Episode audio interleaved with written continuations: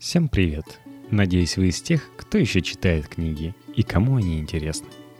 У мертвого писателя огромное преимущество перед живым.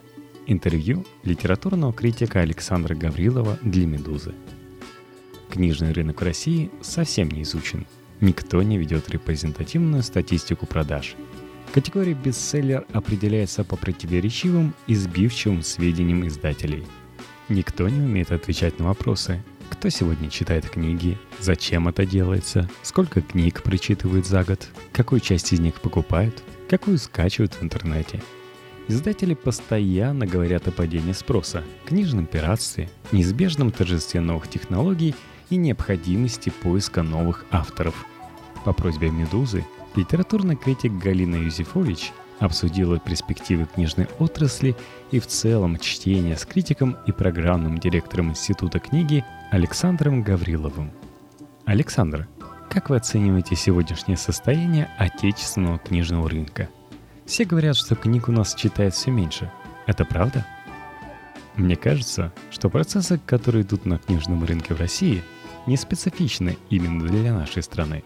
Никакого особого пути у нас нет – есть общая ситуация, которая охватывает книжный рынок как таковой, от США и Латинской Америки до китайской границы, включая, разумеется, Европу и Россию. Единственное, что нужно понимать, наш книжный рынок очень маленький. В количественном измерении он примерно равен рынку Польши, существенно меньше Германии, несопоставим с Англией и уж тем более с Америкой – Американский рынок по самым скромным прикидкам в 10 раз больше. Почему это важно? Потому что это по меньшей мере двумя способами влияет на практическую жизнь. Во-первых, на маленьких рынках существенно меньше диверсификация. Если огромный американский рынок переваривает разные модели распространения, разные модели производства, разные модели авторства, все они способны существовать параллельно, то на маленьких рынках – такой возможности нет. А во-вторых, книжный рынок и чтение вообще касается в нашей стране чрезвычайно узкой прослойки населения. Но ведь еще каких-то 25 лет назад у нас были очень большие книжные тиражи, а сам процесс чтения обладал высоким социальным престижем. Как рынок мог настолько склониться, а приоритеты поменяться? Миф об СССР как о самой читающей стране в очень большой мере связан с тем, что СССР обладал специфически скособоченной, усеченной структурой потребления досуга. Огромное количество людей читали книжки не от хорошей жизни, а потому что чтению не было никакой альтернативы.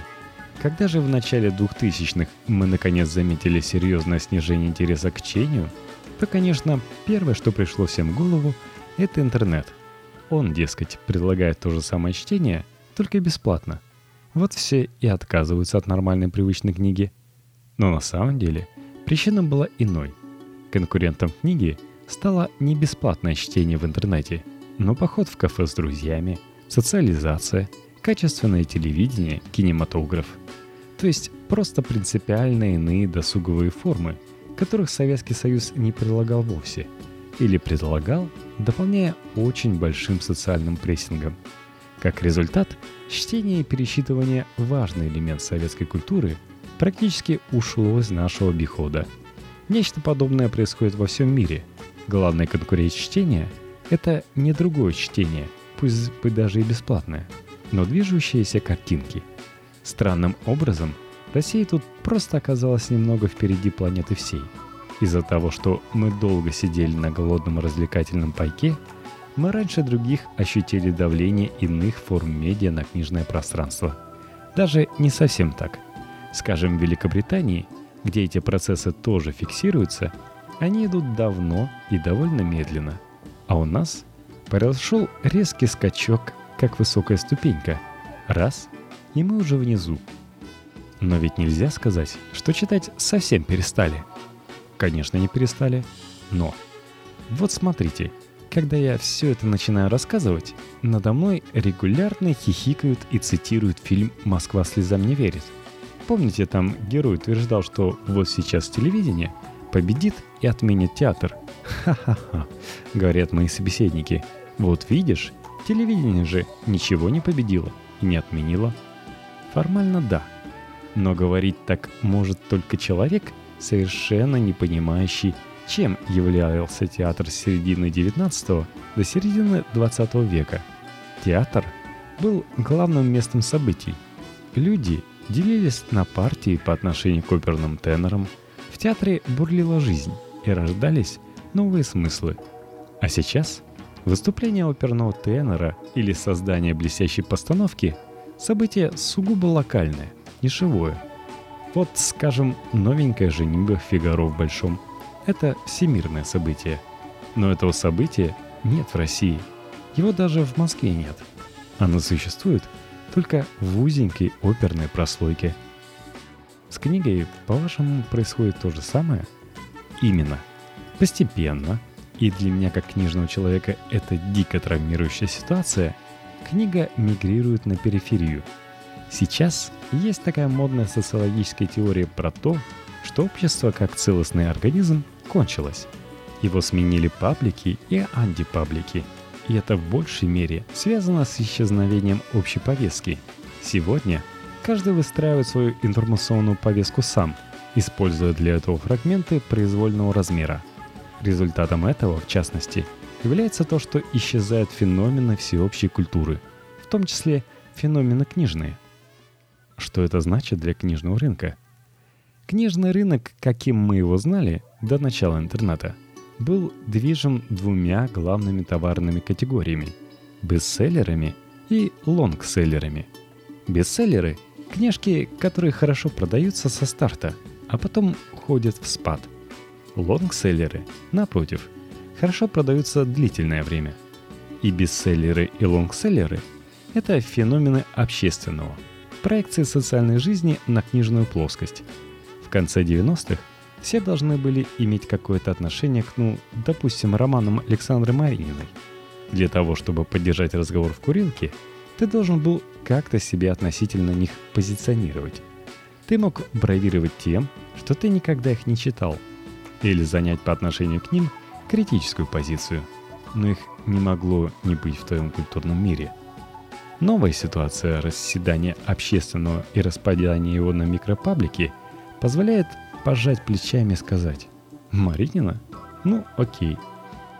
То есть два главных локомотива книжной отрасли скоро исчезнут? Если коротко, то да.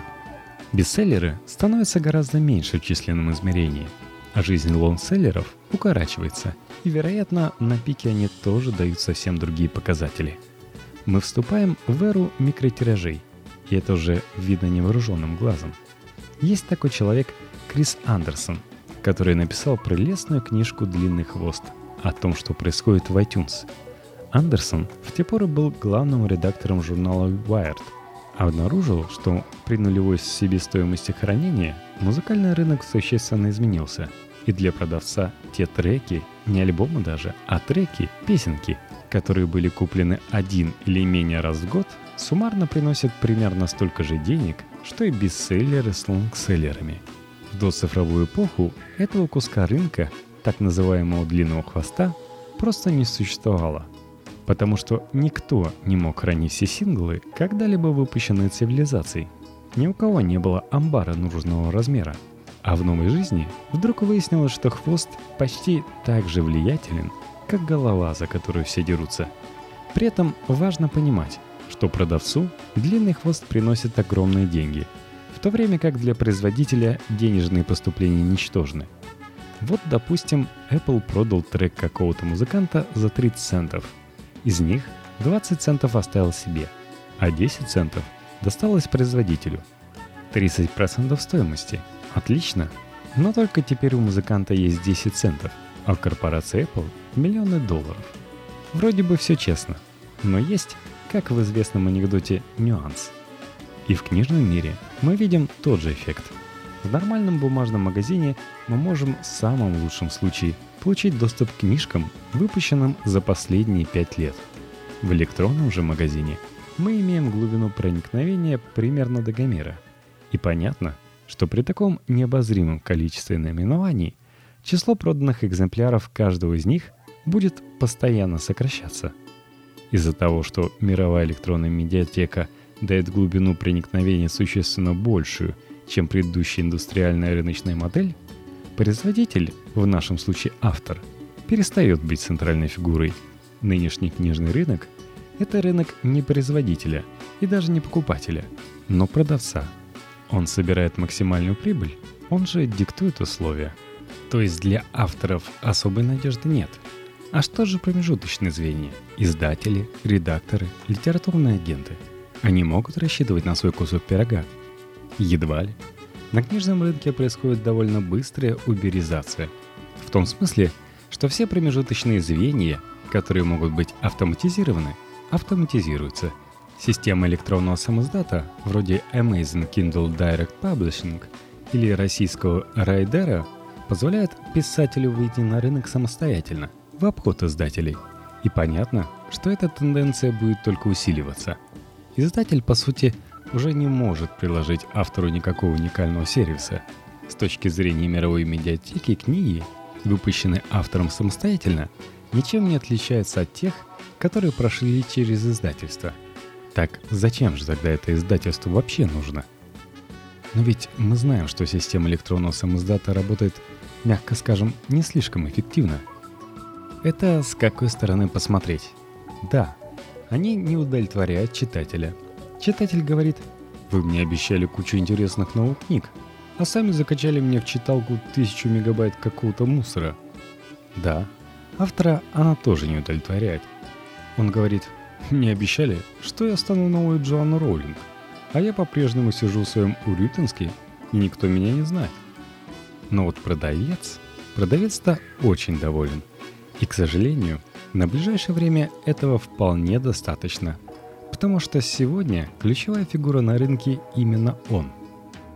Но не приведет ли это к вымыванию, физическому вымиранию и автора, и читателя? Нынешняя модель откровенно дискриминационна по отношению к ним обоим. Так что же может их удержать на рынке? С автором действительно непонятно. В его случае мотивация писать должна быть какая-то не рыночная, но сугубо внутренняя, психологическая – а вот читателя вроде бы и есть чем удержать. По крайней мере, работа в этом направлении ведется.